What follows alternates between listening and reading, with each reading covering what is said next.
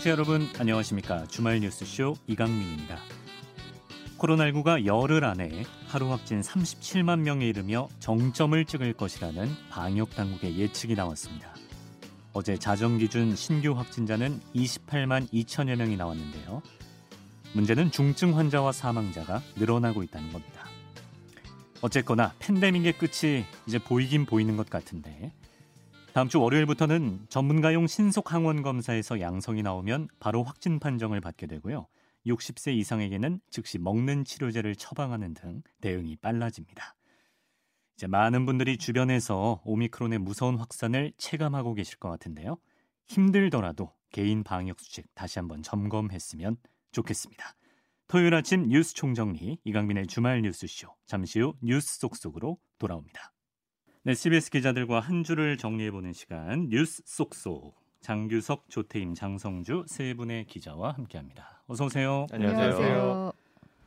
아, 제가 원래 다음 주쯤에 방송에서 말씀드리려고 했는데 다음 주까지만 주말 뉴스쇼를 진행하거든요. 음, 아, 예. 그래서 앞으로 2주 더 잘 마무리하고 다음 주에 쿨하게 인사드려야겠다 이런 생각을 했는데 오늘 방송 전에 장규석 기자가 네. 오늘까지는 하는 거죠? 저의 하차만을 기다리는 사람처럼 예, 그런 예. 문자를 보내서 어, 제가 보란 듯이 미리 말씀을 드립니다. 다음 주까지는 제가 한다 알겠습니다. 예. 아, 자, 세 분의 기자와 함께 하는데 정말 이번 주에 많이 정신 없으셨을 것 같고 정말 국민들이 단체 불면에 걸릴 수밖에 없는 아, 네. 피곤이 안 가셨어요. 초박빙 대선 결국엔 윤석열 당선인으로 결정이 됐습니다. 음. 이렇게 초접전인 적이 없었는데 이번 대선에서 깨진 기록들이 정말 많다면서요? 네, 이번에 일단 표차부터가 24만여 표 차인데 그 퍼센트로는 0.73% 포인트 차. 아. 그러니까 87년 직선제 도입으로 이렇게 격차가 적, 적었던 적이 없었거든요. 그러니까 지금까지 역대 최소 격차가 승부가 났던 때가 97년 김대중 대통령이 당선됐을 때 음. 그때 이회창 후보의 네, 격차가 네. 39만 표. 그때는 음. 1.53% 포인트거든요. 근데 음. 이번에는 그거의 반, 반 정도 수준이에요. 네. 그러니까 저희가 새벽에 왜 회사에서 저희 다 같이 개표 방송을 봤었는데 음.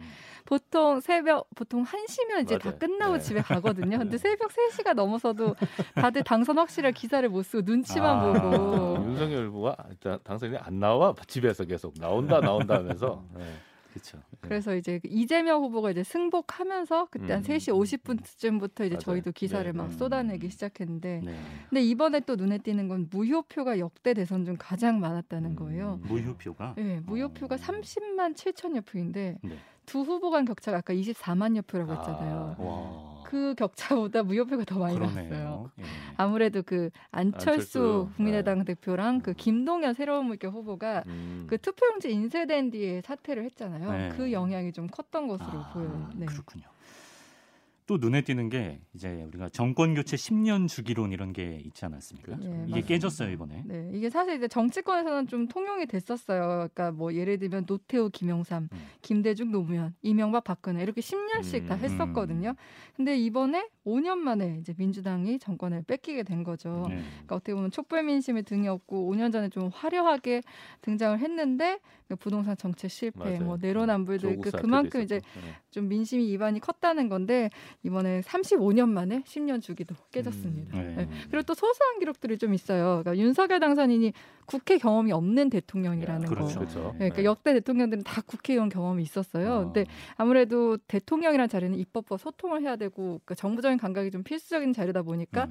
국회의원 경험은 좀 필수다 이런 게 있었는데 네. 이번에 사실 그 윤석열 후, 당선인 자체가 정치 경험이 이제 1년도 안된 그렇죠. 정치 네, 신인인데 네. 첫 선거에서 대통령 당선되는 네, 그런 기록을 갖게 된 거죠. 관운이에요. 그렇죠. 검찰총장이 네. 장관급 대우를 받는 자리니까 네. 거기서 그만둔 지 1년 만에 그렇죠. 우리나라 최고의 자리까지 오른 거죠. 어, 그러니까. 우리가 한 1년 반 정도만 전이었어도 윤석열 당시 어떻게 되는 거죠? 검찰총장이요. 예. 대통령이 될 거라고 누가 생각했겠어요? 아니 그 문재인 대통령도 그 검찰총장 임명장 주면서 네. 설마 뭐, 아 그렇죠. 근데 예. 지금 이제 서로 맞대고 만나야 되는 상황이에요. 그렇죠. 민수 정권 인수 때문에 네. 참 상황이 참 그렇습니다. 네. 근데 네. 이재명 후보가 됐어도 사실 국회 경험 맞습니다. 없기는 마찬가지. 근데 이재명 후보는 그래도 이제 선출직 성남시장이랑 경기도지사를 거쳐서 어찌 보면 국민의 투표, 국민의 선택 을 한번 받아본 사람인데 그럼 또 경선도 옛날 대선 경선도 했었잖아요. 그렇죠. 네네. 근데 윤석열 후보 같은 경우는 정말 이번이 처음인 거죠. 네. 그렇습니다. 참 유례 없는 일들이 많았던 이번 선거고요. 승부를 가룬 정말 아슬아슬하게 승부를 가룬 핵심 변수 뭐라고 보십니까? 그러니까 선거 초반부터 끝까지 따라다녔던 게 정권 심판론이었잖아요. 그러니까 네. 정권 심판론을 극복하기 위해서 이 후보 같은 경우 능력 있는 후보 그리고 유능한 후보 뭐 인물론 이런 걸 내세웠는데 그 정권 심판이라는 막강한 구도를 깨지는 못했습니다. 음. 그 중에서도 이제 부동산 정책 위반에 대한 민심 위반이 컸다고 보는데 네. 이거를 확인할 수 있는 게 서울의 표심이에요. 원래 서울은 이제 음. 전통적으로 민주당 지지세가 맞아요. 강한 예. 곳이거든요. 음.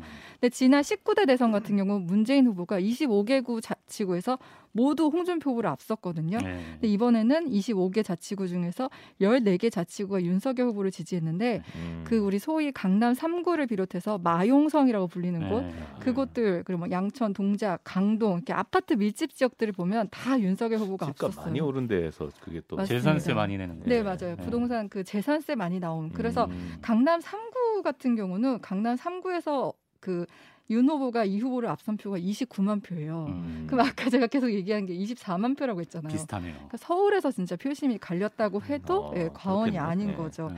그래서 사실 민주당이나 국민의힘 경우 막판 서울이 최대 요충지라 해서 진짜 전력을 다 쏟았는데 음. 결국은 서울은 음. 이제 국민의힘 편을 들어줬습니다.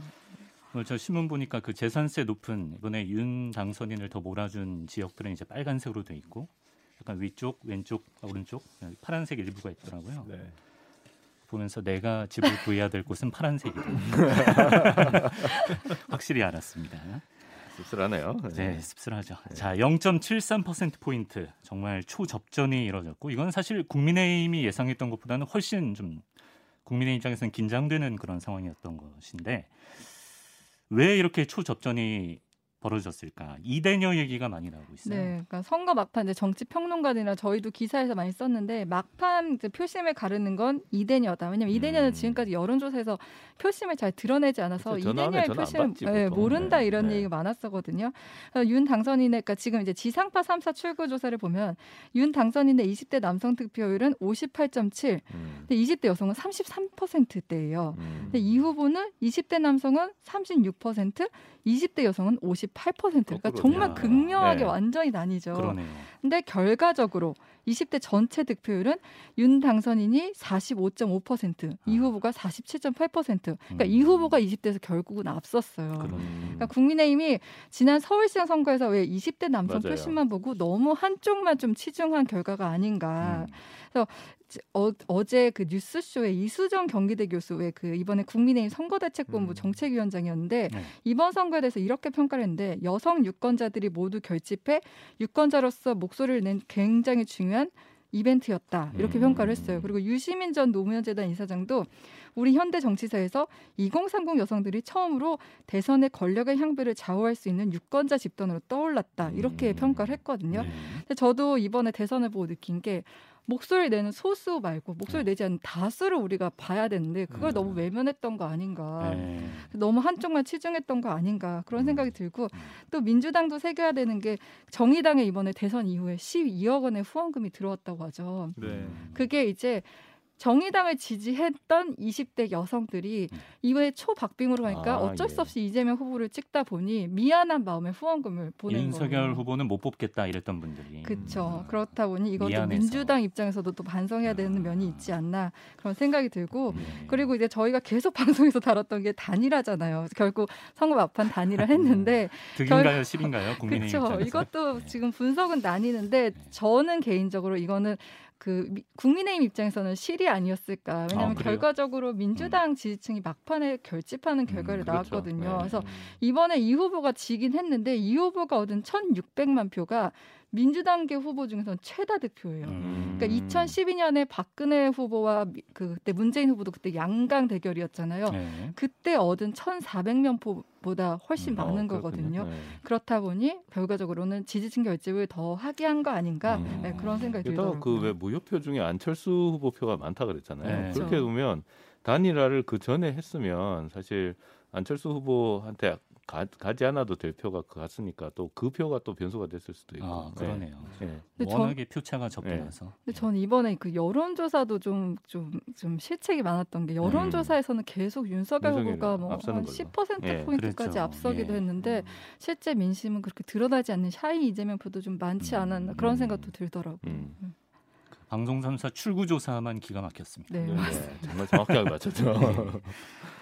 자, 말씀해 주신 대로 윤석열 당선인은 정치를 시작한 지 정말 얼마 안된 네. 어, 정말 가장 짧은 기간에 대통령 자리까지 오른 뭐 대단하다면 대단한 인물이 됐는데 사실은 구수까지 했는데 대통령 선거는 일수만에 그냥. 네. 그거를 왜 갖다 붙여요? 자, 윤석열 당선인에게 앞으로 뭐 최대 과제랄까요? 어떤 게 있을까요? 그러니까 이렇게 지금 치열한 접전을 펼쳤다는 거는 어느 한쪽도 압도적 민심을 얻지 못했다. 그러니까 그만큼 반대자가 많다는 걸 인식해야 되지 않나 이런 생각이 들고 아까 앞서도 설명을 했지만 그 성별 갈등이 되게 심화됐잖아요. 네. 그리고 세대 간 갈등도 지금 이번에 극명하게 나타났고 그리고 영호남 그 득표차도 이번에 19대 대선과 비교하면 극명하게 나뉘었어요. 이렇게 네. 갈등의 골이 깊어진 것을 이제 윤석열 후보 같은 경우 윤석열 당선인은 이제 정말 국민 통합을 해야 되는 게 중요한 과제라고 보고요. 음, 윤 당선인도 이제 당선 일성으로 보수와 진보도 없고 영호남이 따로 없다 이렇게 통합의 메시지를 냈는데요. 또 국민의힘 같은 경우는 지금 의석수가 이번에 내석을 얻었다고 해도 114석에 그치거든요. 네, 그렇죠. 그런데 이제 지금 그러면 민주당은 지금 172석 네. 거기다 민주당계 무소속 의원까지 하면 거의 180석에 가까운 거대 야당을 맞닥뜨린 상황이에요. 네. 근데 과거에 김대중 정부 초기에도 여소야대 국면에서 이제 김종필 전 국무총리 인준 6개월 가량 지원 음. 지연됐거든요. 음, 당장 이제 사실 윤석열 당선인도 총리 인준을 해야 되는데 네. 그 경우나 그다음에 뭐 여성가족부 폐지 이런 거 공약한 것도 사실 입법부 도움 없이는 불가능한 것이기 때문에 네. 이런 부분에 있어서 민주당과의 협치는 거의 필수라고 볼 수 있습니다. 협치가 되겠습니까? 네. 아, 조태임 기자가 이렇게 정성껏 브리핑을 해줬는데 마지막에 장기석 기자 협치가 되겠습니까? 이렇게 마무리. 아 근데 미, 그 문재인 정부 초반에는 여소야대 국면이었거든요. 근데 그 여소야대 국면 힘든 게 정말 입법 개혁 드라이브를 걸려고 해도 맞아요. 입법부가 예. 도와주지 않으면 아무것도 할 수가 네. 없어요. 현실적으로 어려움이 그렇죠. 있을 것으로 보입니다. 게다가 이제 지방선거까지 엮여 있기 때문에 음. 더 다시 정쟁이 또 불붙을 가능성이 있어요. 네. 지방선거는 지금 누구한테 유리하다고 봐야 돼요? 그것도 지금 알 수 없죠. 알 수 예, 예. 진짜 지금 알 수 없고 민주당이 앞으로 얼마나 절치부심하느냐, 또 음. 국민의힘이 얼마나 또 이제 이 기세를 얻고 또 이제 앞서 나가느냐, 음. 요거를 이제 봐야겠죠. 네. 예. 전이 부분에 있어서 좀 양당 이 모두 지금 약간 네. 정당 정치의 어떤 딜레마에 좀 빠져 있다는 생각이 좀 드는 게 네. 음. 정당 정치라는 게 결국에 이제 당원들의 어떤 결정에 따라서 이제 움직이고 네.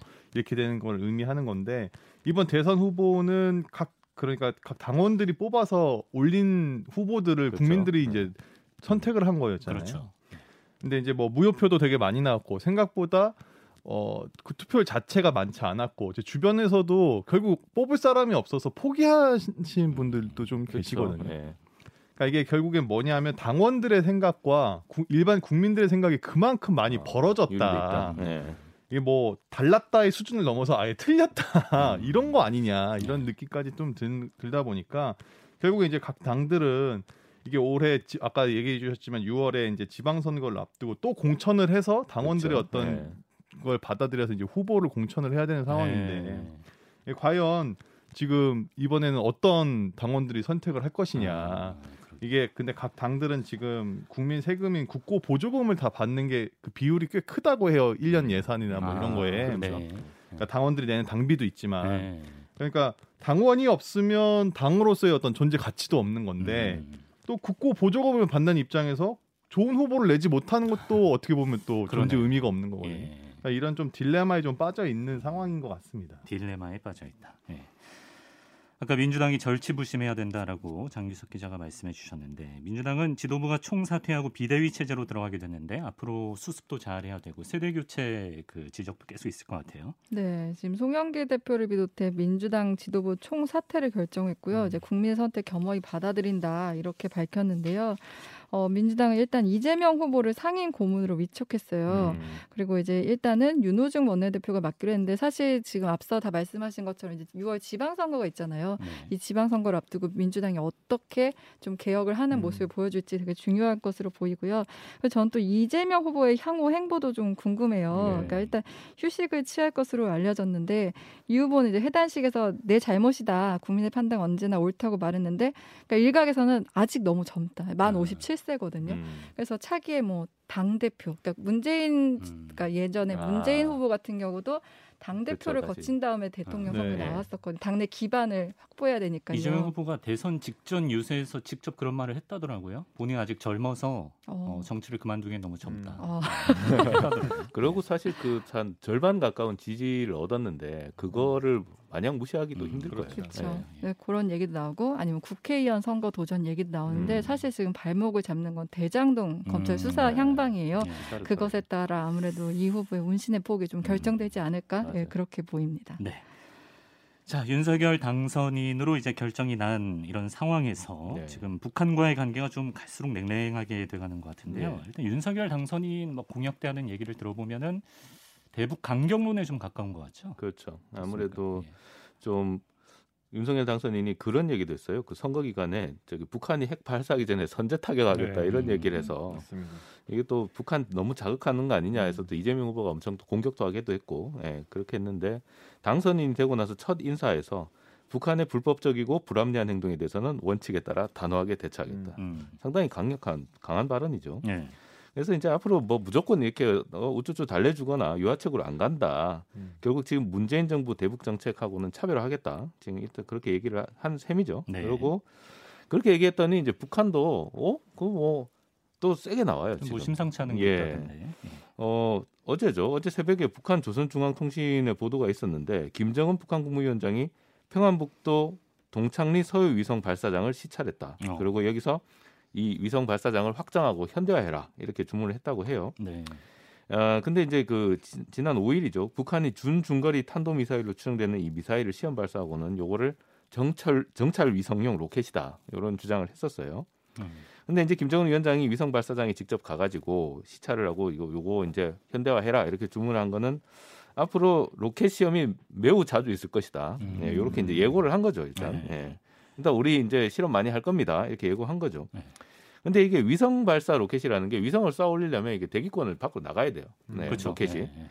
그러니까 기본 원리는 이 대륙간 탄도 미사일하고 똑같습니다. 아, 예. 사전 작업이다. 음. 그렇죠. 이제 네. 탄두를 쏘아 올리는 이제 기술인데, 예. 근데 이제 탄두를 원하는 지점에 이렇게 정확하게 어, 안착시키는 기술이나 뭐 이렇게 비행 상황에 비행 동안에 있는 기술 이런 것들은 좀 더 필요하겠지만, 네. 일단 추진력 자체는 위성 발사나 뭐 대륙간 탄도 미사일이나 거의 비슷해요. 로켓이나. 예. 어, 실제로 우리 누리호 같은 경우도 어, 지금 러시아에서 가져온 로켓을 기반으로 음. 누리호 발사 로켓을 만든 거고, 네. 그 누리호 기반이 된 그 로켓이 똑같이 화성 17형 기반이 된 어. 로켓하고 똑같아요. 음. 예. 그렇군요. 사실은. 그래서 어, 결국 보면 이게 이제 대륙간 탄도 미사일이냐 위성용 음. 발사 로켓이냐 요거는 이제 어, 손바닥 뒤집듯이 이렇게 바꿀 수 있는 음, 건데 그러네요. 결국에 이제 북한이 태평양을 넘어서 이제 미국 본토를 타격할 수 있는 이 미사일을 개발을 하려고 하는 게 아니냐 음. 뭐 이런 의심이 나오고 있고 음, 요거를 빨리 이제 개발을 하려고 박차를 가한다 김정은이 음. 지금 그렇게 이제 나왔다. 그러니까 어 그래요? 경, 강경 대북 정책으로 나오시겠다? 그러면 우리도 더 세게 갑니다. 이렇게 음. 이제 김정은 위원장이 맞대응에 나서는 음. 그런 상황이라고 음. 볼수 있습니다. 네. 예. 미국까지 사거리가 도달하는 ICBM 네. 대륙간 탄도미사일 개발을 실제로 북한이 하려는 것 같다 이런 분석이 우리나라 국방부에서도 미국 국방부에서도 나오고 있습니다. 예, 어제 또 이제 한미 국방부가 요 이제 어, 분석 결과를 내놨는데 이거 이제 지난달 그다음에 이번 달에 북한이 이제 앞서 얘기했던 정찰 위성 시험 발사한다면서 이렇게 로켓을 쐈는데 요거를 이제 우리 어, 군 당국에서는 준 중거리 탄도 미사일이다. 이제 이렇게 분석을 하고 있고요. 네. 아, 요게 이제 그 1년 전쯤에 이제 열병식에서 공개를 한 적이 있는데 화성 17형 대륙간 탄도 미사일이다. 우리가 보고 있는 화성 17형하고 관련이 있다. 이렇게 음. 이제 분석 결과를 내놨습니다. 음. 이 화성 17형이 이제 북한 북한이 갖고 있는 이제 대륙간 탄도 미사일이다. 이렇게 이제 분석을 하고 있는데 대략 요 사거리가 핵탄두를 탑재하면 미국 워싱턴 DC에 도착할 도달할 수 있다. 어. 사거리가 이런 분석이 나온 적이 있어요. 네. 근데 일단 뭐 쌓아 올려서 일단 뭐 태평양까지 건너는 것도 건너는 거지만 사실 요게 정확하게 내가 원하는데 도달을 해야 되고 그다음에 비행하는 과정에 여러 가지 기술적 문제들이 있습니다. 이제 그 비행 자세도 제어해야 되고 이런 것도 있는데 음. 사실 요 기술이 되게 부족하다 이런 분석이 나온 적이 있어요 음. 과거에. 근데 이 기술적 문제들 빨리 해결을 해야 북한으로서는 일단 자기들이 위협을 수단을 가질 수 있기 때문에 어떻게 약간 위협을 무릅쓰고라도 계속 음. 이제 그 기술 개발은 계속 하게 될 것 같고요. 그래요. 음. 근데 실제로 이제 그 2018년에 그 김정은 위원장하고 트럼프 전 대통령하고 북미 정상회담을 하면서 네. 북한이 핵실험하고 대륙간 탄도 미사일 시험은 안 하겠다. 음. 이걸 이제 모라토리엄이라고 하는데 이 네네. 모라토리엄 선언을 했습니다. 예. 그래서 실제로 이제 풍계리 핵실험장은 뭐 폭파하는 음. 뭐 기자들 모아놓고 네. 폭파도 한번 했었고요. 그렇죠. 그렇죠. 예. 예. 근데 북한이 이제 모라토리엄을 깨고 ICBM 개발 재개 선언을 할 수 있다. 지금 이렇게 보는 상황이 되게 음. 이제 있는 것 같아요. 예. 그러니까 어, 이번에 이제 한미 국방부가 이렇게 발표를 한 거는 이제 이렇게 볼 수 있는 거죠. ICBM으로 이제 간다. 모라토리엄을 파기할 것 같다. 이제 이런 음. 거를 예고했다. 이렇게 보면 될 것 같습니다. 예. 어 근데 사실 뭐 북한 입장에서도 보면 조 바이든 미국 대통령이 트럼프 대통령은 김정은 위원장하고 내가 햄버거 먹으면서 만날 수 있다 했고 음. 실제로 만났어요. 근데 조 바이든 대통령은 네. 이 외교로서는 그 상원이 있을 때도 네. 그 외교위원장도 했었고 외교 어, 외교 관련해서 되게 많이 했었던 네. 사람이라 네. 대단히 노련한 사람입니다. 음. 어, 네. 노련하다는 것은 그러니까 절대로 이렇게 도박을 안 해요. 아. 네. 트럼프 대통령은 사업가 기질이 있어서 이제 한판 아. 한판 해보자. 아. 이렇게 근데 지르고. 예. 외교는 정확하게 이 프로토콜이라고 하는데 이 과정과 이 절차들이 엄청나게 복잡하게 음. 있어요. 음. 실무에서 다 합의하고 음. 그 다음에 올라가서 네. 압수하면서 사인하는 게 사실은 음, 이제 네, 대통령이 네. 하는 역할이기 때문에 네. 그 절차를 밟아가고 싶어 하지만 북한에서는 그렇게 해가지고는 이게 진도가 없으니까 그냥 음. 어그 저기 뭐야 대장 대 대장끼리 만나서 한번 어. 붙자 음. 이런 걸 좀 선호하고 있죠. 이제 북한 예. 입장에서는. 예. 근데 이제 뭐 조 바이든 대통령이 이렇게 할 그 전혀 이제 그렇게 할 가능성이 없고 음. 근데 이제 이런 상황에서 문재인 대통령이 가고 윤석열 당선인이 왔단 말이에요. 음. 이제는 틈이 없어. 어. 음. 북한으로서는 뭐 어떻게 어, 얘기해 볼 수 있는 뭐 그러네요. 비빌 수 있는 뭐가 없어요. 음. 그러니까 마지막 남은 선택지 뭐예요? 내 힘을 키우는 수밖에 없어요. 음. 그래야 협상력이 커지니까. 예. 네. 그러니까 이제 북한으로서는 이제 아 그럼 다시 또 이제 이게 공식입니다. 사실은 이렇게 막히면 네. 어 이제 핵하고 ICBM으로 음. 간다. 이게 공식인데 그 동안은 핵에 되게 집중을 해왔어요. 음. 핵 개발에. 네. 왜냐하면 핵탄두를 소형화해야 이걸 미사일에 실어서 쏠 수가 있으니까. 아, 근데 핵탄두 소형화는 거의 성공했다고 지금 미국에서도 보고 있어요. 그래요? 네, 실제로 핵무기도 개발돼 있고. 근데 요거를 실어서 어디까지 쏠 수 있느냐. 이제 음. 요게 이제 관건인데 네. 지금 현재까지는 괌 기지까지. 그러니까 미, 미군 기지가 있는 괌까지는 괌까지. 날아간다. 일단 이렇게 봤고. 네. 근데 북한으로서는 정말 결정적인 한 방이 필요한 게 미국 본토를 타격할 수 있어요. 음. 예. 계속 추가 실험을 할 거라는 거죠. 예. 예. 근데 이제 미 본토로 이제 가는 미사일이 실제로 날아간다. 어, 시험 발사에 성공했다. 그러면 미국에서 어이쿠나 하고 어, 북한 왜, 왜 이러니? 이리 와봐. 이렇게 얘기할 거 아니에요. 음. 그럼 그때 이제 들어가서 협상력을 높인다. 이제 요것이 이제 북한의 이제 전통적인 이제 그 전략입니다. 무슨 무력 시위 일타 강사 같아요. 공식이 있다 그러고 말. 예, 사실 거의 거의 공식대로 움직여요. 예. 예. 그래서 이제 뭐 북한은 이렇게 가지고 갈 수밖에 없는 상황이고 아마 이제 ICBM 개발에 총력을 기울일 겁니다. 음. 예. 근데 이제 그 조 바이든, 윤석열 이렇게 이제 딱 들어선 상황에서 네. 이제 북한이 어떻게 움직일 건지, 아. 그다음에 미국, 한국이 어떻게 움직일 음. 건지 이게 관건인데 바이든 대통령이 윤 당선인 당선 소식이 다섯 시간 나온 지 만에 바로 전화를 했어요. 다섯 시간만 했다더라고요. 예. 당선쯤 받기도 전에 전화를 했다고 예. 하더라고요. 윤, 윤 당선인은 그날 잠을 못 잤겠네요. 엄청 피곤한 상태에서 전화했겠네. 예. 잠을 못 자는 게 지금 중요한 게 아니죠. 지금 아니 대- 미국 대통령이 바로 전화를 했어요. 그것도 어. 미국에서 요청을 해서 자다 예. 깼을 것 같아요. 예. 아예 못 잤을 것 같아요. 좀 쉬러 갔다가 또 네. 전화를 받았을 수도 음. 있죠. 네. 네. 근데 이제 사실 미국도 지금 이제 그 반중국 전선을 지금 형성을 하려고 음. 노력을 많이 세게 하고 있고 음. 지금 쿼드라고 해서 이제 미일 호주 인도 이렇게 4개국이 그 반중 포위 전선을 이렇게 형성을 하고 있는데 예. 여기에 우리나라를 포섭하려고 이제 미국이 되게 노력을 하고 플러스. 있습니다. 예. 예. 그래서 이제 뭐 쿼드가 될지 이제 뭐, 저, 뭐, 뭐 펜타곤이 될지 어떻게 될지 모르겠지만 아무튼 예.